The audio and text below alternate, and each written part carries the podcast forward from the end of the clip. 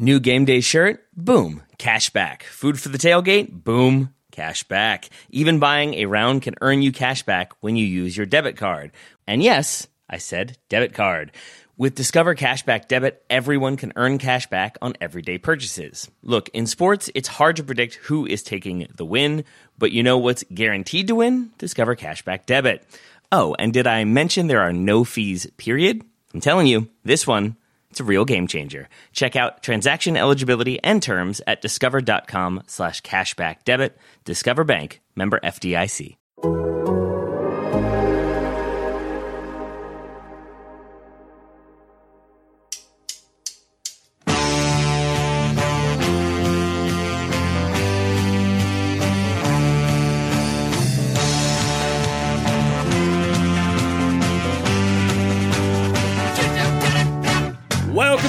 Soccer Show and our latest foray into the listener questions mailbag. Today we're defining what makes a big club. We're pitting League A against the Eredivisie and we're building XFL style franchises. Oh boy. My name's Ryan Bailey. Joining me to do those things and answer questions and be generally lovely. Taylor Rockwell, hello. Hello, I was not really prepared to discuss the XFL or even think about the XFL ever again, but here we are. I'm excited to do so. I had to look up what it was, Taylor, if I'm honest. Extreme football. that I mean, it's if it's wrestling inspired, that's what you got to go with. Yep. It sounded great. I miss it.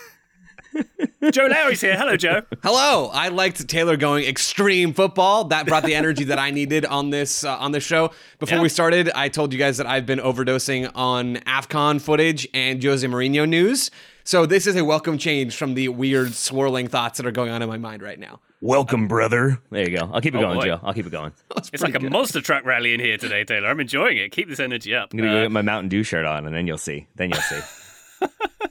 Graham Ruthven here in is what is either an Oxford United or a Sweden shirt. Hello, Graham. Hello, Ryan. It's a Sweden shirt. I don't have the blonde hair anymore, so I have to uh, I have to pay tribute to Sweden in some way on a daily basis, and so I'm wearing a uh, a Sweden shirt. I need more information about the XFL, right? I, I clearly didn't do enough research on what the XFL is because I thought it was just like an alternative football league. Taylor, it was inspired by wrestling. I need more information on that. I believe please. Vince McMahon was the Yes, original owner correct. of XFL who started it. Vince McMahon. Oh the my God. Head and founder of the WWE. Uh, yeah, and and it was meant to be, I think, a sort of like football with attitude. I don't know if it was ever meant to truly replace the NFL, but I think their idea was they can be the modern sort of aggressive aggro league. I believe it coincides with the attitude era of the WWE when you Mm. had like Stone Cold and those guys. So it was more of an attitude football. And while a lot of their kind of sillier, gimmicky ideas fell by the wayside, I do believe I'm correct in saying that many innovations in the NFL in the last like two decades, or some at least, came from the XFL. A lot of different camera angles and approaches to how they filmed the game, I think, were inspired by the XFL and like the Skycam and things like that. So there the Toy is Story broadcast.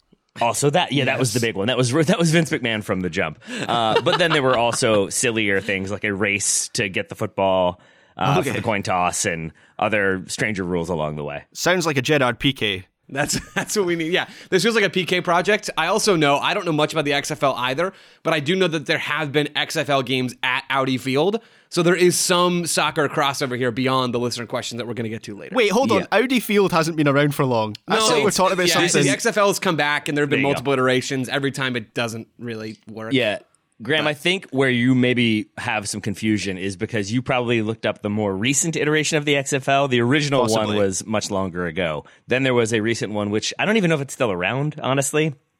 And that felt, again, like it was meant to be a semi challenger to the NFL, embracing sort of different ideology, but I'm not sure that landed either. But yeah, Joe, you're totally right. Uh, I think I went to a DC game after an XFL game had been played there, and the field was terrific. Yeah, I'm still stuck in the inspired by wrestling thing. Like people bring, bringing in a chair, like a cage match every so often. I might, I might actually have been an XFL fan back in the day if I'd been aware of it. I was alive when this was a thing, but I have never heard of this before. I like there's a chance that they did propose like you can use one chair per game. Like I wouldn't be surprised if that was in the early conversations for the XFL. I'm just going to jump in here and uh, allow us to stop talking about the XFL for a little while. Uh, Why? we'll get to it later in the episode. Don't worry, dear. Uh, but for now, patreon.com slash total soccer show for all our bonus content, bonus episodes, bonus videos, access to our Discord where all the cool kids are hanging out. On the Patreon this week, we have an episode which we're going to record very shortly. Which is a 90s Premier League soccer player quiz. Joe Lowry pumping his fist. He cannot wait for this. Will he score highly? Find out on the Patreon listener. Joe, Dun, dun, dun. I, I am excited, and listeners are going to assume, rightfully so, that Ryan suggested this idea. I believe this was my idea, trying to figure out something that would bring joy to Ryan, obviously, but something that I know virtually nothing about, um, which maybe is a bit of a surprise given what I do for a job. But the 90s were a long time ago, and all the British soccer player names sound the same. See Oscar Bobb, who could be literally any any British person. So I'm He's very excited for Norwegian. this quiz. oh, he is. You're right. I came up on Monday. Forgot about that. I'll strike. That. I mean, is that not itself confusing? Like, if you told me there's a player from Man City named Oscar Bobb, I'd be like, so has he gotten a Brazil cap yet, or what? And to Yeah, hear that he no, he's Norwegian is an odd one. See, I, I'm with Joe. That sounds like a very British. I'm like, did he know Oliver Twist, or was he just a close acquaintance? You know he was fictional, Graham, right? yes, he did. Wonderful stuff. When, maybe we'll learn why you pay tribute to Sweden every day. I didn't miss that detail Yeah. that you mentioned. Yeah, mentioned. what earlier. sort of deal that. was made with this the Swedish Parliament or whatever it is over Just there? love IKEA. Great meatballs. Who doesn't? Who doesn't? Indeed, a wonderful Saturday afternoon I spent last weekend in IKEA. Wasn't rammed with people at all. Anyway, let's get to the question, shall we? Brian C has been in touch. Uh, what makes a big club? What would it take for a club to lose big club status? Now, Taylor, obviously it's a bit of a subjective term. What makes what constitutes a big club? Uh, maybe we can try and establish some of those those parameters. Is it the size of the fan base that makes a big club? Is it the stadium size, the amount of trophies and success, league position, the amount of game specific NFTs that are on sale? Like, there, there's a lot of metrics we could use here. Yeah, I think there are. And it is a very subjective question. This one, and I believe the next one, fairly subjective. I think for me, it's basically the the like cultural impact of the club or basically how known they are. And I think for like sadly, I think for a club to be a big club in the present era, it means consistent in- involvement in the Champions League, which automatically makes them European. I think River and Boca are famous and significant teams with tons of history and people know their name, but they aren't pulling talent away from top clubs on the planet. So I think that is a marker right there. You can have a really successful team but if Real Madrid come calling, is your player staying or are they going? And I think that that is sort of a marker for me. I do think having a global following, recognized branding, uh, ma- makes a big difference. You're going to see a Chelsea logo in Africa, Asia, America, in the supermarket aisles. I saw two yesterday, in fact. Um, and I, and with all that, then comes uh like an unkillability, a too big to fail sort of thing. Look at Barcelona, look at Man United, even look at Chelsea. I think there are certain clubs that reach a size where short of a really dramatic downfall, it's sort of difficult for them to cease to be a big club. I struggle to think of ones that have truly managed to accomplish that negative feat. Like, I think the only way it could really happen would be relegation is like the fastest way. Outside of that, there's other factors as well. But I've talked plenty. So I, I open the floor to other people to share their thoughts. Just uh, just to pick up on something you said there, where in the supermarket and on which products did you see these? No, people shopping. Oh, I saw see. two different Chelsea jerseys on people shopping. I see. I see. I Let's uh, was in face the- it, there are probably products in the supermarket as well that Todd Boehly's put there. Some Argyle branded cereal with a I'm Chelsea not sure logo on it. who would be the biggest offender there because I could see it being Chelsea, I could see it being Man United, I could see it being Barcelona. Well, didn't Man United have an official noodles partner? In Singapore, thank you. There you go. You sure it wasn't just Singapore noodles and they were actually sold in Walmart? well, that would that would see the thing is that would limit them to an entire like uh, continent. Whereas if you have one for each different country, then you can have a bunch of different noodle sponsorships and tractor sponsorships and everything else in between. Motor oil sponsor. They definitely got one of those. Uh, Taylor, you've reminded me. I was in a Publix the other day, and there was a little kid in a Mario Götze shirt, which Was thought it messy? quite spectacular. But no, it wasn't messy. I, uh, but I sort of said to uh, he reached for the same thing as me. I said, "Oh, Mario Götze is a lot smaller in real life." Um, to the Is, person is with. anyone surprised that Ryan and a child were reaching for the same thing at the grocery store? it, it was chips. It was chips. Um, and but his I, I thought it was quite a funny joke, but his mum looked at me like, "That's not Mario Götze, you know. you know it's not him, right?" I was like, "Yeah, I do know that. Thanks. Have a great day." Anyway, um, big clubs. Joe, what do we think about this? Say like Leeds United. Are they a big club? Because si- by some metrics they are, but by say attainment they're not. Yeah, I, I well, I think Taylor got to this right, you know, towards the beginning of his answer. There are big clubs in a relative sense, in that they are still sort of, I guess, a big fish in a somewhat small pond of those now fringe Premier League top of the championship clubs. Like River and Boca are massive clubs within the context of the Americas, right? They are not massive clubs. Taylor, to your point, when Real Madrid come calling, all of a sudden it is very clear who is the bigger club of the two. So, yes, in a relative sense, you look at even Major League Soccer, like it or not, Inter Miami are now a big club, the biggest club in Major League Soccer. They are the dominant driving force, but only within one very specific region. For me, there are three things that define a big club. And it's some combination of these three main things. It's like in a video game, right? Where you're picking maybe Mario Kart, you're trying to pick your, your vehicle. Some are really fast and have good speed. Some have good handling. Some have good acceleration. Some have really crappy acceleration, right? You pick which of these three bars you want, but you need to be registered somewhere on a couple of these bars at least. One of the criteria is history. One of the criteria is success.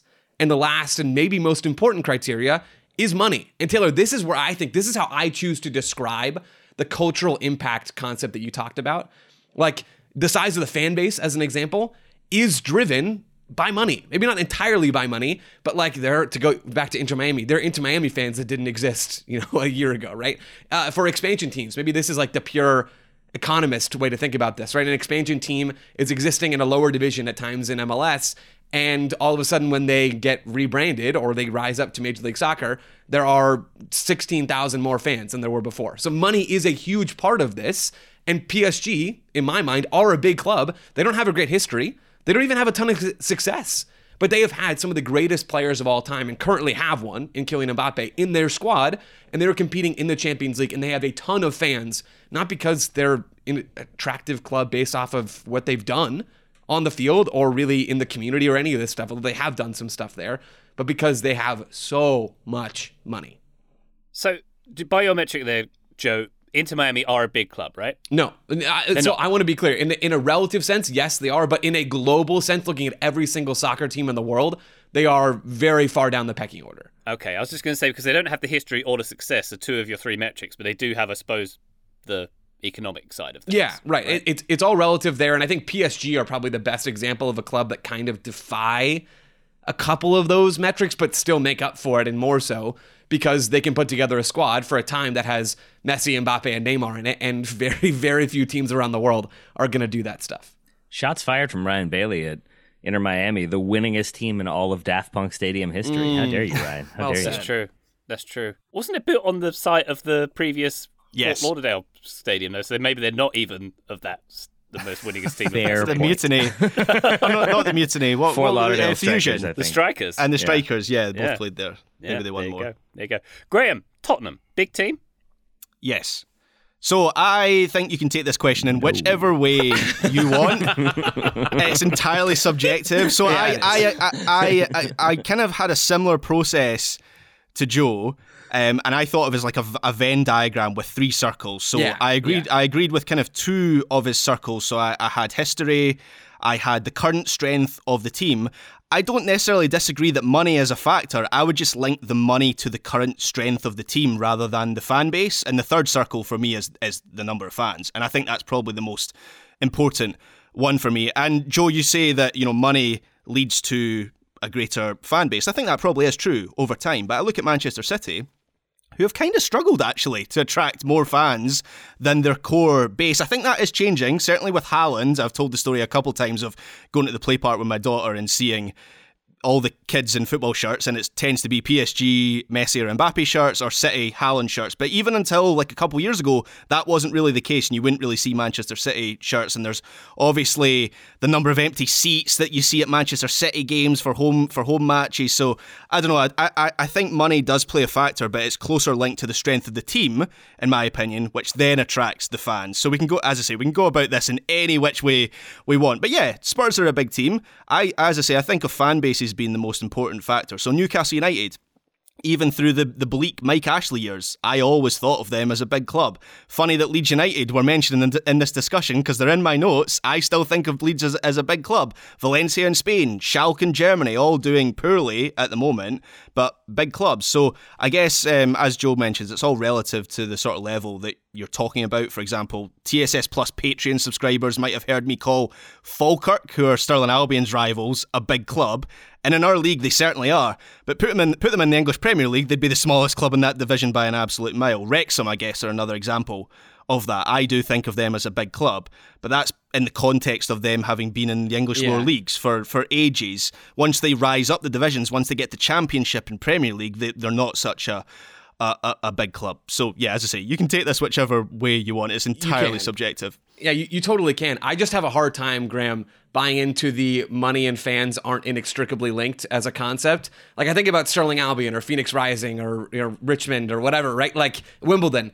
You know, these Thanks. teams don't. Yeah, you're welcome. Uh, these teams don't have money, and they don't have a lot of fans either. But like in the grand, there are examples of teams that have had money that then don't have a huge number of fans. So to give you a Scottish example, which I know you'll be right, you'll have the finger on the pulse Yeah. of this example, Yeah, Joe. But it. Gretna, they spent a ton of money, got up to the Premier Division, they won. They, they were in a cup final. They were averaging crowds of like hundreds Sure. at, at their games. There so is- it needs it need, ti- a, period of time. I think needs to are pass they to attract are they still fans. in the Premiership though, Graham? I guess would be my No, they went bust. Right. So there So they're is- definitely there is, I think club. we'd all agree an undeniable element of sustainability here. Right. You need to hover around in this area for long enough, but it just happens that the teams with the money to do that are the ones with the money to do that. Right. Those are the clubs that stick around at the highest levels of the game and establish fans. You know, Man City maybe aren't attracting more fans than you know some Premier League teams. They aren't. Right. But do they have more fans in the United States? Do they have more fans in the Middle East? Do they have more fans in Asia? Absolutely, right? So I just can't look past the idea of money as probably the single biggest factor. If we can all agree, and maybe we can't, which is which is fine, but if we could all agree that PSG are a big club, and I don't I cannot fathom how they couldn't be when they just had Messi, Neymar, and Mbappe in the same starting lineup.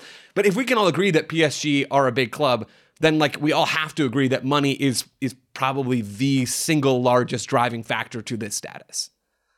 So, by that logic, Joe, does losing big club status happen when you lose financial clout or when you lose league status?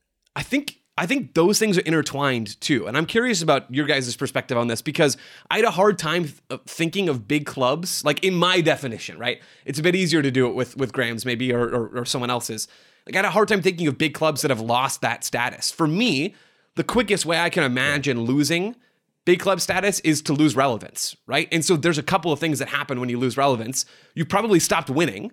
And maybe as we'll talk about with Roma and Jose Mourinho, spoiler alert for the big thing later this week, when you when you lose relevance, it's probably because you stopped winning. And oftentimes when you stop winning, it's because you've had some financial problem, right? So I think of finances and losing games on the field as being linked together. And when those things happen, that's when you're maybe at risk of losing this status. Yeah, and and to to sort of echo that, I think if we look at the three categories Joe established: history, success, and money.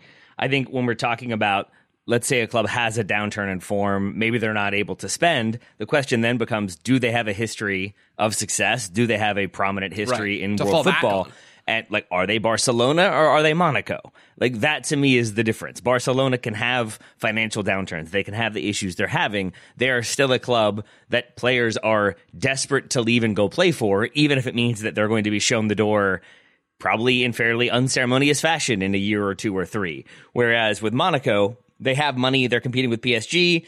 Then their owner gets a divorce and has to lose a bunch of money, and suddenly now maybe they're not spending as much, and I think they drop right back down. So I think there there is an element of history and success, and the history of success that factors into it. Uh, maybe not more than money, but when you're talking about money going away, then I think those two things rise in prominence. And and this is where I come back to, in in my eyes anyway, the size of the fan base, which I know is very difficult to, to judge, but that for me is just the most important thing. So Nottingham Forest is an example of this, a, a club that won, I want to say two European Cups uh, in, in, in under um, uh, Brian Clough. And then of course in the in the 21st century have more commonly been in the championship i think they might have even dropped down to league one at some point don't quote did. me on that but anyway the point i'm making is i've always continued to think of nottingham forest not necessarily as, as a big club not necessarily because of the success they had in the 80s although that is a that is a factor but because any time i would catch a nottingham forest game the city ground would be sold out with like 30,000 fans. There's, they still seem to have that, that fan base. So I'm with Joe. I kind of struggled to think of clubs that have lost that big club status because just the way that football fandom works, if you have success and you attract fans, those fans tend to stay for life. It's kind of a generational thing. It, it would need to be a generational change for that fan base to, to kind of shrink, I guess. The, the only ones that sort of come to mind are clubs that have maybe lost it a little bit, not through like makings of their own, like a club like Ajax or maybe the Portuguese clubs, where because of the imbalance in modern football with where the money is, where a lot of the talent ends up going, like Ajax, I don't think are the draw, certainly that they were in the 70s. Uh, I don't think that they are at that level anymore, but they are still a big club. They are still historically significant. They are significant very much to the Netherlands and probably to Central Europe. But at the same time, you, you don't have that sort of top tier standing anymore. In terms of clubs that have had it more recently, I do think it requires relegation through your own malfeasance because even there i would say juve uh, get relegated for calciopoli and then come right back up and are still an institution so even their relegation isn't necessarily going to guarantee it maybe a club like leeds would be the most close to one that had a lot of status, a lot of standing, was well known, had a lot of success, and then fell off entirely. And I don't think I would put them in that same category. Joe certainly wouldn't anymore because moving there is not a, a positive move. Hamburg, maybe another candidate. Were dominant in German football for, for a long time. Just looked looked up their average attendance. They're still averaging fifty five thousand fans per home game. I don't think I ever would have called tier. Hamburg a big club. I understand what you mean, but I think we it still goes back to like I mean I think the dividing point really is Tottenham. Like that's a great point right there. That that Graham The says Tottenham yes for the line, you're on one side or the other. yeah, I mean, just because like, and I, I don't mean this to like upset Spurs fans, but but it's the reality that like, what are Tottenham known for? And they're known for like Harry Kane, who is no longer there. They're no and like, and then really the thing that people like Spursiness and those jokes, and like maybe they're going to be the ones who finally make it happen this year. But like, it, they're sort of if you are if there are easy jokes to make like I, about that your history or lack of success like i don't know it's hard for me to put them in that category when i think their players would jump to a bigger club if it were on offer i think there's like really is if you look at the super league or like if we were making an eight team super league i don't think spurs are in there i'm not sure some teams that are in there should be in there right now but i, I do think that's sort of my dividing line I think, yeah, uh, Taylor, your point is spot on. We've just divided the line in different places. Yeah. You and I have divided it, or at least we're more on this side of the line and Graham's more on the other side of the line. I think you and I are imagining this as yes, which clubs are going to be in the Super League, which clubs are at the top of the transfer market ladder, which is a pretty good indicator of who's got the most resources and who has the most relevance in a global sense. And Graham is maybe looking at it slightly more from a either historical or just relevance in the immediate surroundings of a particular club. And I think those are both totally valid definitions. They just accomplish different things. This and this, I think, shows the divide European and American Totally. attitudes towards sport. Yeah, as well, my 'cause I- line was my line is so much lower than Yeah. Spurs for a big club. Like they're one of the biggest clubs in the world. Like I can't Yeah. think of many clubs bigger. But anyway, I guess I that feel the same I mean, way we can Graham. we can think of like 15 clubs that are bigger, like right now, right? Yeah. Like, 15 there's- clubs in the world. In the who are whole bigger than world, Tottenham? 15 clubs May- are bigger than 15 's a Tottenham. little- okay, man, now I, kind of want to do prob- it. No, that's probably correct. Inter Miami. The point I'm making is that still puts them in like the upper echelon of world football. If there's only 15 clubs that are Not making than the. Super League, eight teams, not going to do it. That's the line. We've all agreed. All right, let's close this one up from Brian C. Thank you very much for that question. Uh, big discussions over big clubs. Uh, let's take a break, actually. When we come back, we're going to define another big term. Back shortly. Oh dear. New game day shirt? Boom. Cash back. Food for the tailgate? Boom. Cash back. Even buying a round can earn you cash back when you use your debit card. And yes, I said debit card. With Discover Cashback Debit, everyone can earn cash back on everyday purchases. Look, in sports, it's hard to predict who is taking the win, but you know what's guaranteed to win? Discover Cashback Debit. Oh, and did I mention there are no fees, period? I'm telling you, this one It's a real game changer. Check out transaction eligibility and terms at discover.com slash cashback debit. Discover Bank, member FDIC. Did you know that even if you have a 401k for retirement, you can still have an IRA? Robinhood has the only IRA that gives you a 3% boost on every dollar you contribute when you subscribe to Robinhood Gold. But get this now through April 30th, Robinhood is even boosting every single dollar you transfer in from another retirement account with a 3% match. That's right, no cap on the 3% match. Robinhood Gold gets you the most for your retirement thanks to their IRA with a 3% match. This offer is good through April 30th. Get started at robinhood.com slash boost. Subscription fees apply. And now for some legal info. Claim as of Q1 2024 validated by Radius Global Market Research. Investing involves risk including loss. Limitations apply to IRAs and 401ks. 3% match requires Robinhood Gold for 1 year from the date of first 3% match. Must keep Robinhood IRA for 5 years. The 3% matching on transfers is subject to special terms and conditions. Robinhood IRA available to US customers in good standing. Robinhood Financial LLC member SIPC is a registered broker dealer. Total Soccer Show, welcome back to our listener questions. Stu from the Discord. Discord, Stu has a question. How do you define world class in soccer? The term gets thrown around a lot, but the meaning seems to vary wildly. I recently saw someone on Twitter argue that uh, Bukayo Saka wasn't world class, which was my breaking point, says Discord Stu, uh, for asking this question. Surely Saka is world class, right? Right? Right? Right? Says Disco Stu with emphasis.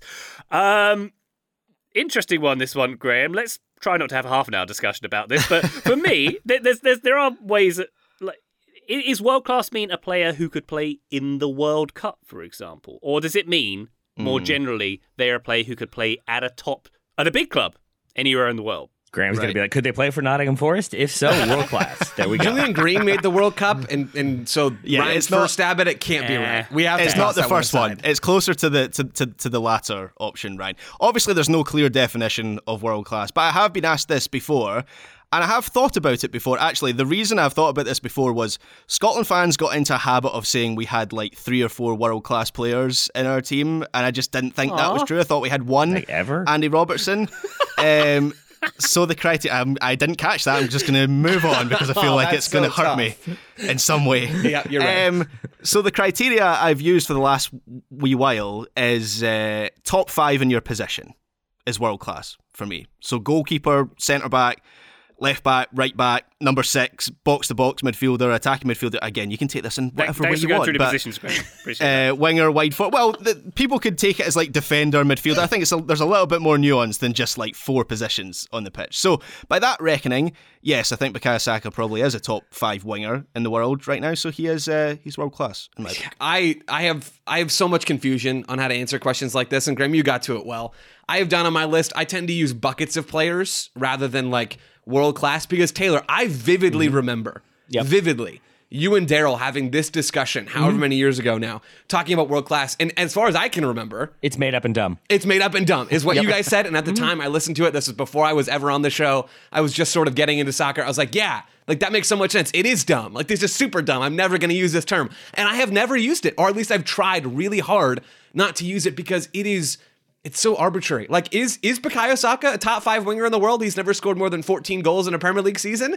I, I don't know. Probably not. Even trying to use the bucket approach seems to me like a fool's errand. Like there are so many elite wingers in the world. There are so many elite players at every position. They all add slightly different things. I cannot genuinely I cannot in good conscience try to play someone like Saka on the spectrum and rank him. So I'm definitely not going to say anybody's world class. And I'm I'm going to try really hard other than the obvious like goats in my mind at least.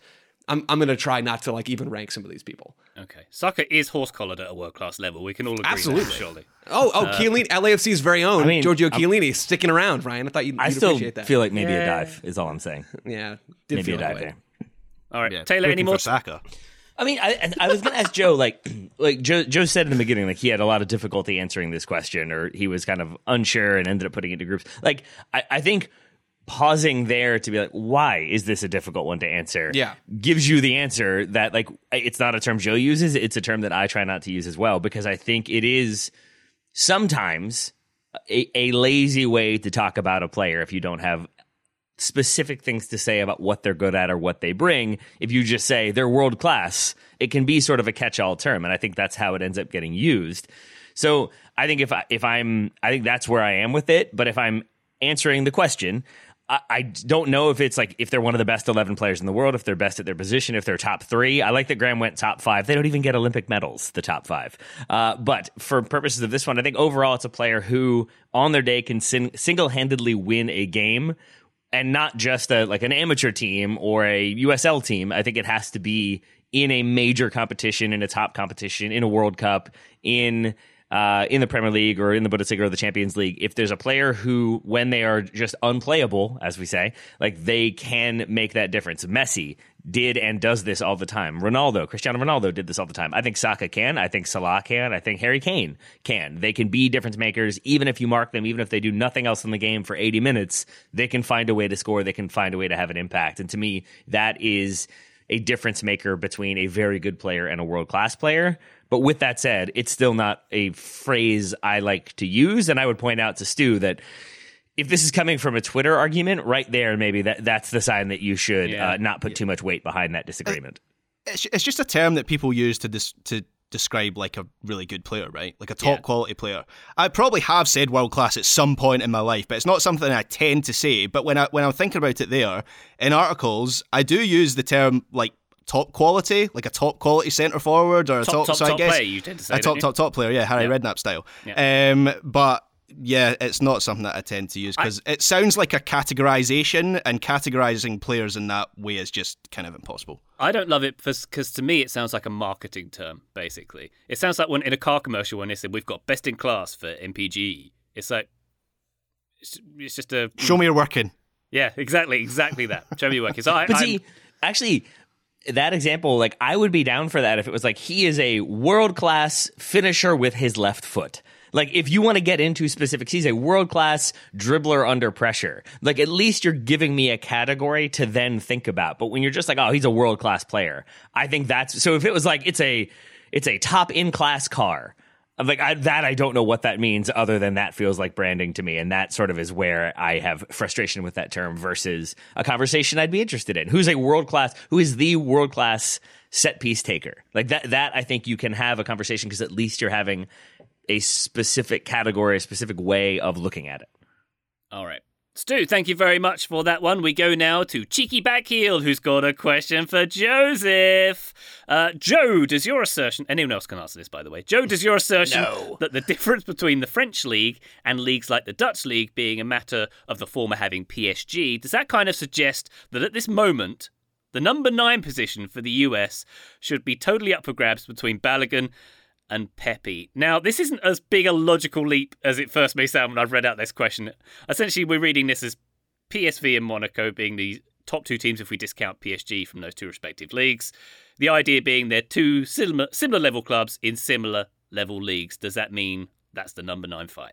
Yeah, so I I also read this at first the, the other day and thought, man, this is a big jump that we're making here. But I, I see where this is going. It's just not going where I thought it was going to go. I'm just happy that my my assertion about like the Eredivisie and maybe even the Portuguese league not being that far off from Liga outside of PSG is catching on because I, I think that is so obvious and it's really frustrating to me that that at times Liga just gets looped in with the other big leagues in the world when it, it's not really that way. It doesn't really work that way. But uh, I- think it is up for grabs, the number nine spot to, to finish out where where Cheeky Backheel is going here.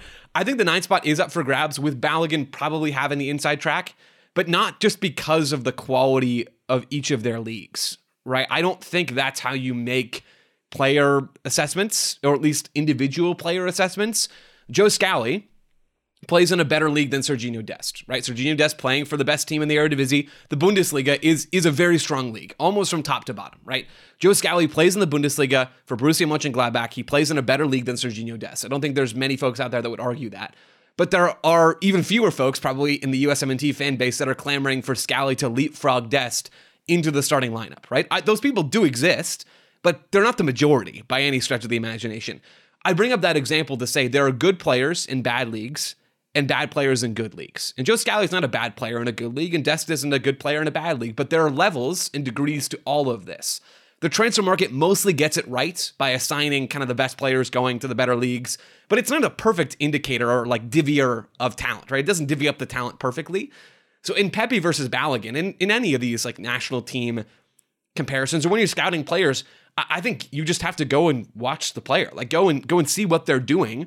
Yeah, someone in a better league is probably going to get a bit more consideration from the jump, but if they're not a good player and the transfer market has kind of failed in allocating them to their their appropriate level, like go and, and watch the tape, right? You can make arguments for and against both of these players. Ricardo Pepi, he hasn't started a single Eredivisie game this yeah. year. Not one, right? Folarin Balogun hasn't been as effective or as efficient, I should say, with his goal scoring. So like you can make arguments against, you can find things to poke holes in each of these players' case. But the reality is each player brings things that the other doesn't. And that would be true regardless of the league that they're playing in. Yeah, I agree, Joe. The the thing with um, cheeky backheels question, which by the way, is that your like alter ego when you're at game, like in the press tribune, like call me cheeky backheel. It would be like, cheeky backheeled and... after backheel.com. But you know, cheeky backheel, I should I should work on the business cards. yeah. Um, so the, the, the question kind of implies like a hypothetical situation where the, the, the, the number nine position would be up for grabs between Balogun and Pepi. Is that not the reality? No, is that not what it is I, right I now? I mean, I know I don't think it's implying a hypothetical situation. I think it's I think Cheeky Backheel suggesting like should that not be the case? And I also happen yeah. to think it's pretty much the reality, like I said. But I do think I think Cheeky is trying to use like the league situation as a question about maybe how we evaluate players think, in this spot. I think Graham, I think maybe what you're getting at, because I, I think I agree, is the idea that like it does seem as though it is Balogun and then Pepi, and it is a sort of a stratified division and it feels like Cheeky Backheel is saying basically, should it be closer? Should it be more of a debate because they're both playing at a similar level? And I think there is a world in which it is seen sort of as Balogun is the number nine, and then yeah. there's other contenders for it. I think that was the case when Balogun first started playing for the U.S. It felt like that was the way it was going to go. With the, the, success Pepi has had and how, the goals he scored for the U.S., it does seem like it is a closer competition, yeah. uh, and maybe that's where some of the confusion lies. Yes, I think there's probably nuance in the question, but as I see it, that if you're deciding who the number nine is for the US right now, it is a it is kind of a straight choice between Balogun and Pepi. And Balogun has started the last six games that he's been available for, so clearly Berhalter doesn't see it as that close. So I understand maybe the question is implying that it should be closer. Um, but yeah, I agree with everything that Joe has said. It's not really about evaluating the leagues; it's about evaluating the players and the, and also the kind of how they're doing for for teams. Uh, you're right, Joe. Pepi hasn't started a single game in the Eredivisie this season. He has kind of made a bit of an impact off the bench totally. in games, and he scored that winner in the Champions League against Sevilla. I think that was away to Sevilla. Um, whereas Balogun you know, we've spoken about Balogun at Monaco this season and how he's having to adapt to a team that plays a different way to, to how Reims played last season. And he's doing okay, but he, he does need to up his scoring rate. He's only scored four goals this season, and it is slightly worrying that uh, Adi Hutter, who's the, the manager, is kind of shifting him around a little bit. He's been he started off the season as like the front man for Monaco, and then Ben Yedder was brought in as someone alongside him. And then the, the last game against Reims actually at the weekend, which Reims won against Monaco, funnily enough, he it was Ben Yedder as kind of like a number ten, and and and and uh, Balogun was a, a part of a front two. So that concerns me. It kind of feels like he's scrambling a little bit to find the right solution for Folarin Balogun. But even when taking that into account, it feels like Balogun is ahead of the, the pecking order. Just because if Pepi started firing in like if he if he's he scored ten goals between now and the end of the season for PSV, then the situation might be different. But with Luuk De Jong scoring goals for fun and the way that PSV play as well, they're very much built around De Jong as the focal point. So even though Pepi is a good option, he does kind of feel like a plan B for that team. If that were to change, then yeah, maybe the, the situation with the USMNT changes. But in my eyes, it's still it's still Balogun's shirt.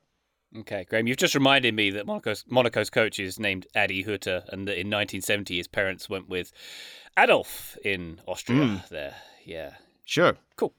Cheeky Backheel, thank you very much for that question. Uh, we go now to Shreyas Romani, uh, who asks, Who is a player whose stock you still hold some shares of, even though their career arc has long Love this since question. I do too, Graham. Oh, yeah.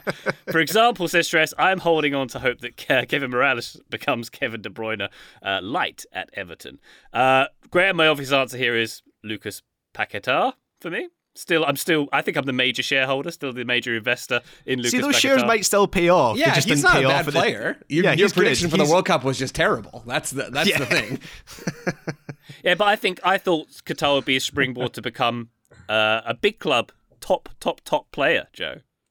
A uh, According to world class, he is. You were wrong about world that. class, That's for that. world class big club player is what I expected, and it hasn't quite come off. I know he's he's uh, he's very very good, but maybe uh maybe hasn't had the arc I expected personally. You're expecting Ballon d'Ors, and Ballon Ballons he d'Or hasn't won one. Yeah, indeed, indeed. Not not just yet. Anyway, Graham, who who uh, who's who you holding stock in? See, see, I've gone in at a lower level. Players who have kind of their careers have panned out and no, and didn't pan out in the way that I thought it would. So, Adnan Januzaj was a big one for me. Oh, I, I just thought. I just thought he was going to be Man United's next guy. And, and and keep in mind that this was just after Ferguson left. So yeah, they had that bad season under David Moyes, but I naively thought, you know, Man United's a, next season or a couple seasons from now, they'll be competitive again, they'll recover, they're rich. And they didn't have this kind of track record of crushing every young player that signs for them like they do now. I just thought he was absolutely fantastic, and and he hasn't had a bad career. Like he's he's done okay. I remember he was doing okay for Real Sociedad. Not not um, now he's not there anymore, but yeah, he never he never flourished in the way that I, I thought he would. Is he still doing things? Um, I don't know where he is, but he's not at um, Real Sociedad. He's at Sevilla. Wow. Okay. I have not seen a lot of him for Sevilla. Indeed. Uh, Taylor, your players you hold stock in. I think, do we both have a mutual love of Dries Mertens? I know I certainly do. I think I still believe he's at the uh, Island of Misfit Toys of Galatasaray now. I mean. I was gonna say uh, Adnan Januzaj also spent some time in in Turkey as Wait, well. That does how feel is- like a how sign. is Dries Mertens' career not a success? Like, how did yeah, that you've start done much higher than off? me, Ryan. We're learning that Ryan is just really good at trading stocks. Why, why low so high? I have a couple, uh, two that are now retired, but for the longest time I kept hoping and thinking would come good. Were John O'Brien for the U.S. after he has kind of the breakout in 2002. I thought for sure this guy's going to be the future. He's the one we build around. He's going to be our first superstar, and we do not reach those heights, obviously due to injury. And similarly, Owen Hargreaves is a player that I thought was going to make that jump to make Manchester United even better than they were, and he scores a critical penalty in in the shootout that they win in the Champions League. But then it really does fall off. He continues to have injuries, and it doesn't really go anywhere. And those are two that I just, even with Hargreaves sort of semi retiring, I thought, like, yeah, but give it a couple months and we'll see him come back. I just thought he was going to be so good. I think because at the time he was playing uh, for Bayern Munich, when Bayern Munich like weren't sort of the Bayern Munich we've come to know today. So it felt just a little more mysterious to bring in this guy who could be really good. Uh, on a Man United side, Eric Bailly is one that I thought was going to be like the next Vidic. I thought he was going to come in and be this physically dominant defender who would be a leader and a vocal presence in the locker room and then would also kind of round out his game and become world class or an institution for Manchester United. Uh, he goes to Marseille. He gets a seven game suspension. Besiktas, he moves on a free and is kicked out of the squad. He's now with Villarreal. He's 29 years old. And I still think he could be that defender that like makes a jump and has a season or two where he is exceptionally good. But it also feels like we kind of know who he is at this point. And Joe, here here's one that I think is a little bit riskier because he's very young, but like Cade Cowell is flirting with hmm. this designation a little bit for me because I, I think when he comes onto the scene, you see the raw ability there, you see the talent, but there is a sort of one track mind to his game and there is a bluntness to his game that I think you can have as a youngster. But then as you age, you evolve, you adapt, you add new skills, you add new abilities, you see the game differently. I'm not sure he has done that fully. Maybe this move will help him do that. But but he is one who I have a lot of stock in, and I'm starting to wonder if maybe we know who he is. Yeah, that's that's a great one, Taylor. I saw an interview with Cade Cowell, and there's a whole thing because Cade Cowell doesn't speak Spanish going to Chivas, and so Oh all of the, all the interviews with him are Oh, are in. English with Spanish subtitles, or at least they're going out on the Chivas, you know, Inglés account or whatever it is, right? Oh. And it's just is like going to go uh, so describe, poorly. It's gonna go so it- poorly. It's all well. At least this interview was fine, but he's asked the question like, describe your game in one word, and the word he picks is correct but he chooses fast, which is absolutely right. But I think that is like the perfect indicator of his game right now. There isn't much more to it than fast and strong when it comes to Cade Cowell. Uh, so yeah, we'll see how the interpersonal dynamics of that Chivas move go for for the Yeah. for the youngster. But uh, a couple players pick, on my pick list. Pick another word, uh, quick. Pick a third word. athletic. Speedy. surfer dude, hyphenated. Um, I, at the top of my list is Emre Mor. I don't know if anybody else here remembers Emre Mor. I have Yes, very fond memories of watching Christian Pulisic, Ousmane Dembele, and Emre Mor, three dynamic, young, attacking players, clever, creative, good on the dribble, suiting up for Borussia Dortmund in the Bundesliga like in 2016 or 2017, whatever that would have been. And I thought they were all going to make it. Pulisic was the one I was most skeptical about just because I d- didn't want to let my bias get in the way. Dembele, I was sure. So maybe he's on this list. Dembele, I was sure he was going to be like the best winger in the world, right? He was unbelievable as a young player for Dortmund. Uh, that hasn't really panned out, but he is still obviously very good. And Christian Pulisic went on to do Christian Pulisic things. That feels about right. And Emre Mor, I thought was going to be the dude. He's still just 26 years old, but was with Dortmund, like I said. Then Celta Vigo. I was like, oh no, this is the one. Then Turkey, then Greece. He's now back in Turkey with Fenerbahce.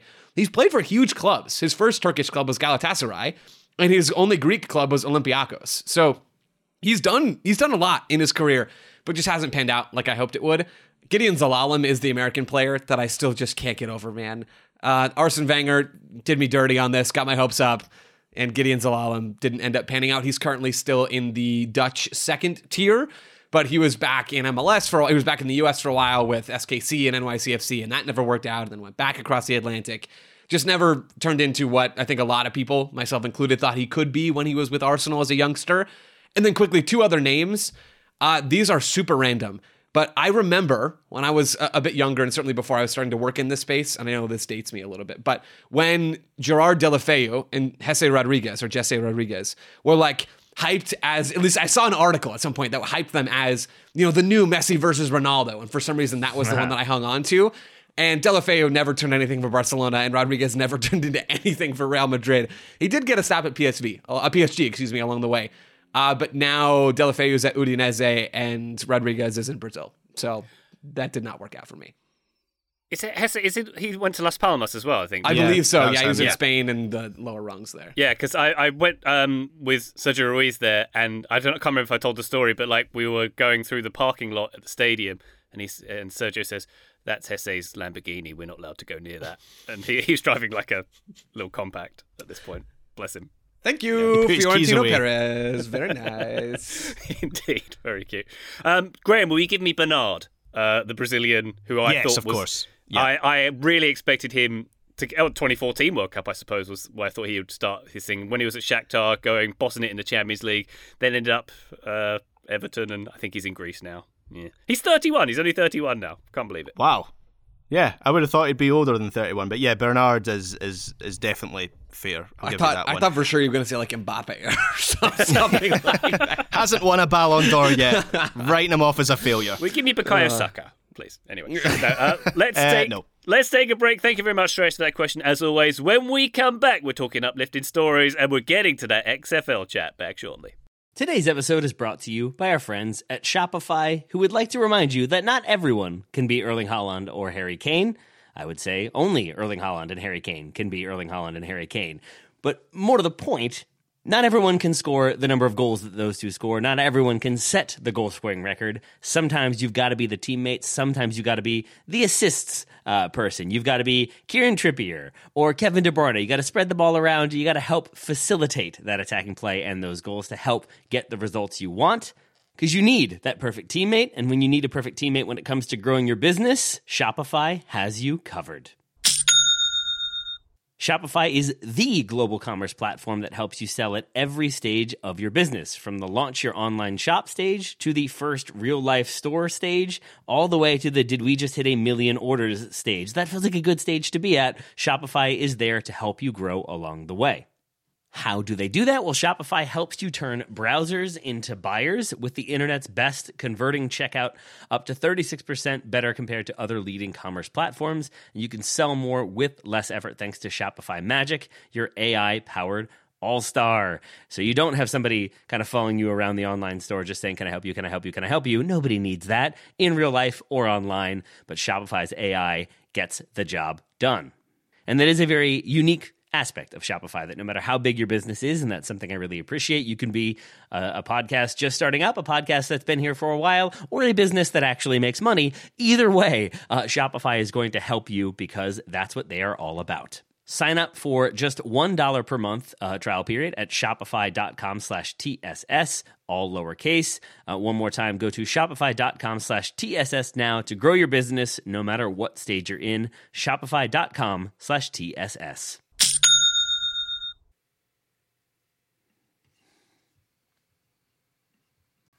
This episode is brought to you by LinkedIn Jobs, who would like to remind you when you're hiring for your small business, you want to find quality professionals that are right for the role.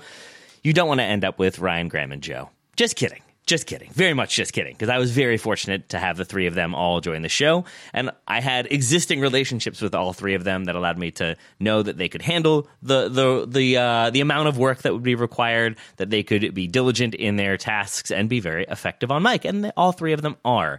But again, that's because you have the existing relationship. If you don't feel like you have that with potential hires, then LinkedIn is going to make it very, very easy, and they're going to make it feel like you're connected to that person. They have a vast network of more than a billion professionals, which makes it the best place to hire because it gives you access to professionals you can't find anywhere else. But when you are setting the requirements and making it very specific as to what you're looking for, you can very quickly narrow it down to find the right candidate for that position. Hiring is easy when you have that many candidates. So easy, in fact, that 86% of small businesses get a qualified candidate within 24 hours.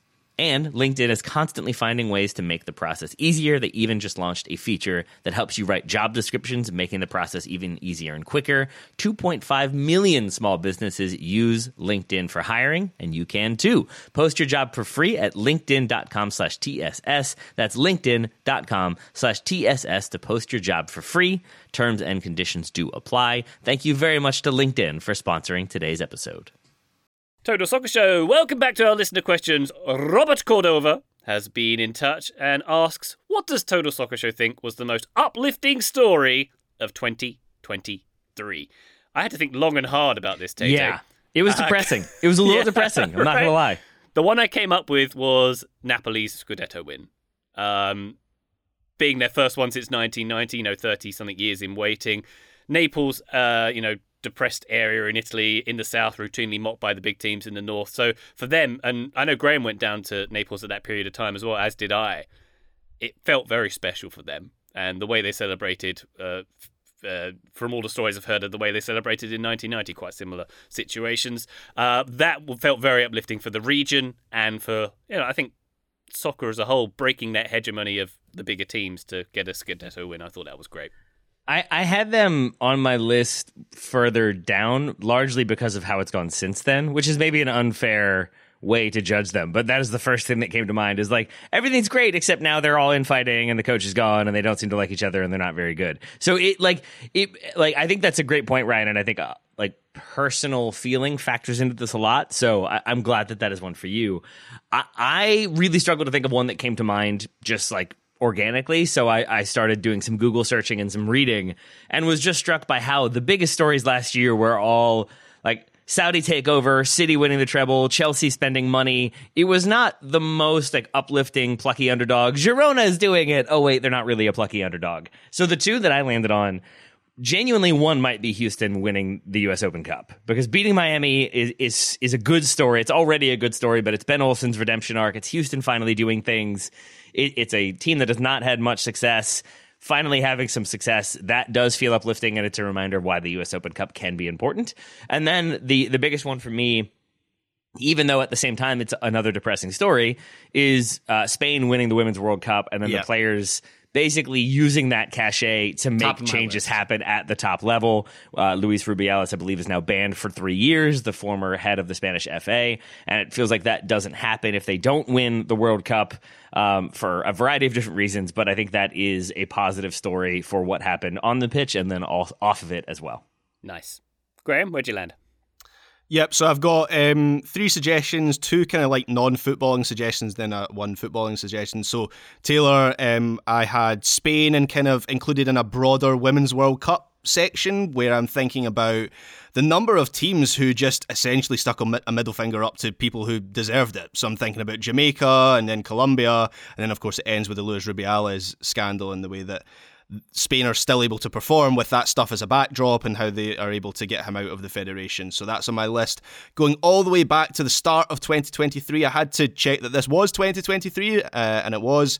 I think the return of Sebastien Haller after eight months out due to uh, a, a tumour has to be up there. The fact that he was back for the second half of that season was just incredible, and that he came so close to winning a title. I do wonder if Dortmund get over the line that might be kind of higher in our consciousness if Dortmund end up winning the title because it doesn't have, unfortunately, it doesn't have that kind of great, glorious culmination for him. But I, I think just him being back in football is is makes makes this list. And then um, in a footballing sense, uh, Luton Town. I think was a, an uplifting story. I, I don't think people, or most people anyway, have a grasp on just how much they are overachieving. Um, they have the 55th biggest budget in the English football pyramid. Wrexham have a bigger budget than Luton Town. They Big they would Wrexham. have they have yeah, big club Wrexham. Wrexham. They would have the and if they were in the championship this season, Luton would have the smallest budget in the championship. They had the second smallest cha- uh, budget in the championship last season when they won promotion. And uh, and yes, they might end up going back down, but it feels like they're kind of growing into the Premier League a little bit. And they have that tiny little weird stadium with the terrace houses, and they're not owned by an oil baron, and they've gone all the way down to the bottom of the pyramid, and they come back up again. So at a time, to Taylor's point, um, at a time when a lot of football stories seem to be related to sports washing and points deduction, there's a lot of depressing stuff out there. I think Luton are a, a bit of a balm to that. Approved. Joe, anything more to add? Yeah, Graham, Graham and Taylor kind of got to some of the Women's World Cup stuff. That is absolutely my biggest and best and most uplifting story in a soccer sense of 2023. Using that World Cup as sort of like a blanket category for a few of the stories that Graham mentioned. Spain winning the whole thing is a great story with without any of the off-field stuff, but winning amidst adversity with Jorge Vilda and Luis Rubiales and all of the other, like frankly, like ridiculously stupid and awful and wrong stuff that was in their way. Like the fact that they did that amidst adversity, I think is awesome. Jamaica making it to around a 16 amidst like a, a continued, by the way, lack of funding from their federation. Even teams, Graham, I don't think you mentioned Haiti, and that's maybe less from like a. Yep. I mean, there are some federation difficulties there, but even just for the encouragement that is to people in Haiti who are still dealing with so many trials and difficulties of their own. Like, yeah, you can toss so many different women's World Cup related storylines in there. Uh, obviously, the maybe the biggest one is Vlatko no longer coaching the U.S. women's national team. Uh, I think that's important to note as well. Um, That's uplifting for you, Joe. yeah, that didn't land in the way I hoped it would, but in my heart, that is it's, like it's it. just underneath. I like it. Some of these other ones, but yeah, the women's World Cup is, is top of my list. The the U.S. performance at the World Cup i- is such a strange one because it is so bad, and then the way it's received just has such vitriol behind it for non soccer reasons. But then there is also just the idea that like Joe heading into that tournament was like, we know what it's going to be. It's not going to be good. It's going to be the same thing. And and I, and I get Joe why that would be a sort of uplifting moment for you. Are you feeling better in 2024 about the U.S. women's program? It's just nice to win one, Taylor. Absolutely. I am I am I'm much more excited about 2024. I think I predicted a while back, I don't remember if it was for Backheel or if we talked about it on the show, that the US wouldn't win the Olympics. I still don't think they will, just, you know, odds are that they won't, right? But uh, I feel more optimistic about that happening now than I, I kind of thought I would coming into January of 2024. So yes, I am I'm much, much, much higher on the US this year and beyond. Taylor, please don't try and rewrite history and say the US had a bad performance at the World Cup. Alex Morgan made the FIFA best 11. Come on. I know what you're doing, Ryan. You're trying to bait me, and it's almost going to work, but I'm going to resist the temptation. Yeah, that was probably not so. seven English players, four players of any other nationality, and one of them was Alex Morgan, voted by the players. Um, yeah, we should which stop players? letting the players vote for this stuff. Like genuinely, that's my takeaway. It's it's they it's a tragedy. All right, Robert Cordova, thank you uh, for that uplifting question. One more for this episode from Ben Sundstrom. Here we go. If you were assigned as the commissioners of a new XFL style soccer league in America, and that's the cool XFL from 2001, the previous iteration with slippery balls, camera people in hockey gear, and, in quotes, he hate me, which I understand is a reference to a particular player who I don't know. Uh, you've each been given a team to own and run in this league. What's your gimmick? What rules do you institute? Which players, managers, or personalities do you bring in to help the league gain attention and thrive? Here we go. Cracking my knuckles. Uh, my team, gents, is going to be called the Carolina Reapers. We're very spicy. Graham, we're going to wear the Belgium style shirts with flames on the sleeves, like the Guy Fieri Right, yeah. shirts. Uh, need to think of a sponsor, maybe like a restaurant that's got like a spice or like a chili or something on the logo that will fit in. I have to think about that. I haven't got to that one yet.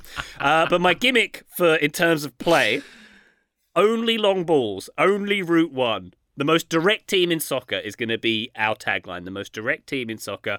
Uh, my players will get fined for playing out from the back. All everything has to go up the field. All the budget of my team is going to be spent on defense and attack. The midfield gets bypassed at all times. My hook, this is this is my hook for the team. this is also the only team with 10 year olds in midfield because they're not important players. They, ne- they never touch the ball. Children in midfield in the Carolina Reapers. Uh, the players I'm going to have, they're all going to be obviously 90s and 2000 stars. I'm going to have Peter Schmeichel in goal, Peter Crouch and Ian Wright going to go up top. Both Neville brothers will probably be in there somewhere. Coaches, players, player managers, we'll see. Um, the Carolina Reapers, Taylor, um, winning the XFL Star Soccer League. You're welcome.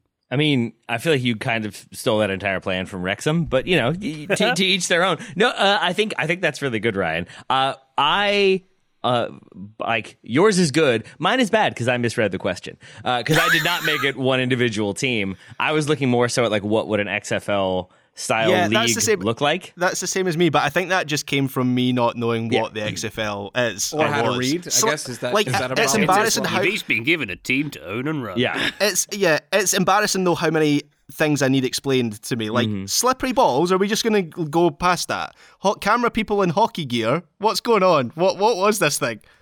Yeah, I don't know. Um, I, I do think like to the not asked question, then I'll do my best to improvise one. Uh, I think the soccer tournament, uh, the, the isn't that what it was called, the TST? yeah. Or, yeah. Uh, oh yeah. Um, that is a good approximation of what I think this league w- would or should look like, with like smaller, smaller pitches, fewer players, but faster pace, and then you have ex pros in there who care a lot, even if they claim not to. Like those games got feisty quickly and were really fun to watch as a result. Uh, but if we're if we're gonna make this a real team, see, I'm just gonna be like a troll team.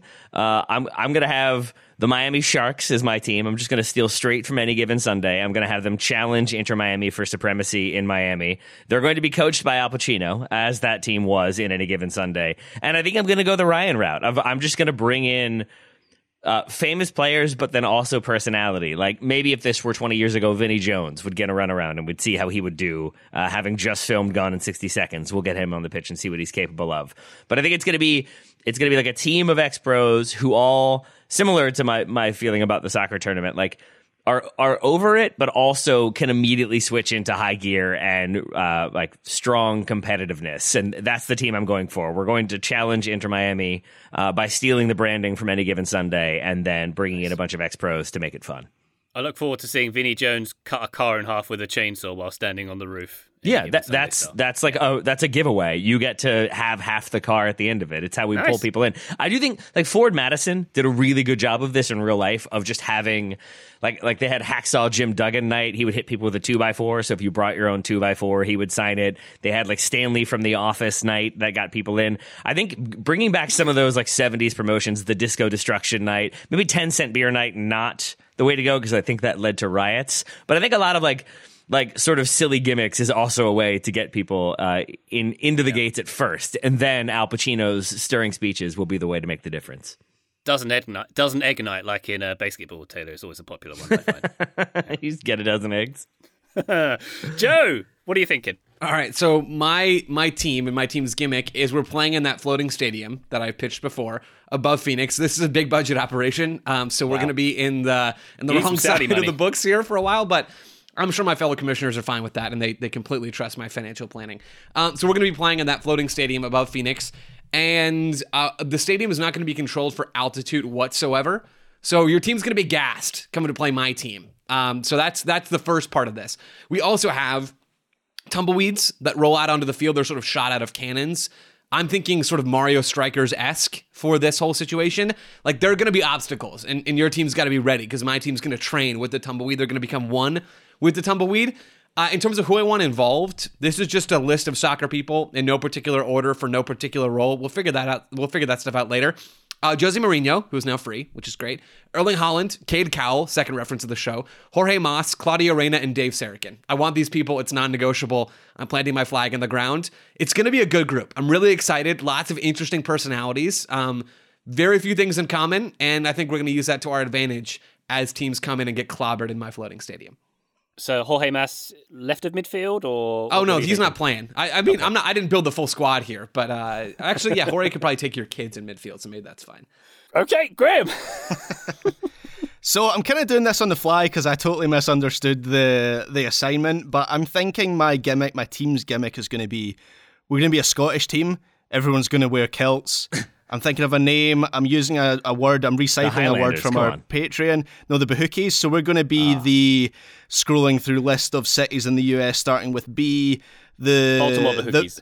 The, Baton Rouge Bahukis Nice. is my team. They'll take to that, I and think, um, The Red Sticks. yeah, we're just going to be If drunk. there's anything I know about be the Scottish thing. Louisiana, it's that they're gonna love men wearing skirts. It's gonna go well. Okay, so maybe we need to choose somewhere where that's not going to result in violence, although that might lead into the Scottish angle, I guess. Uh, the Burbank Bahukis. The there we Burbank go. That's Bahukis, California. that's I know where that is. Um, so yeah, that's uh, that's that's our gimmick, and we're just going to get all the kind of madcap Scottish former. So Ally McCoist is going to be the manager. Um, who's like John McGinn's got to be in there, although that might be a little bit difficult to price him away from like challenging for the Premier League title with Aston Villa. But yeah, th- th- that's my gimmick for my team. Rou- Rowdy Roddy Piper as coach. Sure, yeah, why not? We'll get the Krankies in. Do you know who the Krankies are, Ryan? I do, yeah. Yeah. Um, is Rowdy Roddy Piper actually Scottish, by the way? Or was it a thing? Uh, who knows? Not sure. I don't So know. Is it a bit like Rod Stewart? Pretends he's Scottish, isn't at all. Yeah, there you go. Cool. All right, Ben, thank you very much for that question. We're learning more about XFL every day is a school day. Uh, Joe Lowry, thank you very much for listener questioning with us today, good sir. Thank you, Ryan. Uh, thank you very much, Graham Ruthven, for your LQ expertise, even if you didn't understand the assignment of the last question. Thank you, Ryan Bailey. and Taylor Rockwell, pleasure as always answering questions with you, my good man. the pleasure was mine. I'm gonna have to think about this in a little bit more detail now that I've actually read the question. Apologies for that. Maybe that will be my Patreon video this week. Is coming up with a better uh, Yes. XFL gimmick. Would watch. 10 out of 10 would watch. patreon.com slash total soccer show for more information listener thank you very much for joining us on this intrepid journey we'll be back on the feed very shortly but for now bye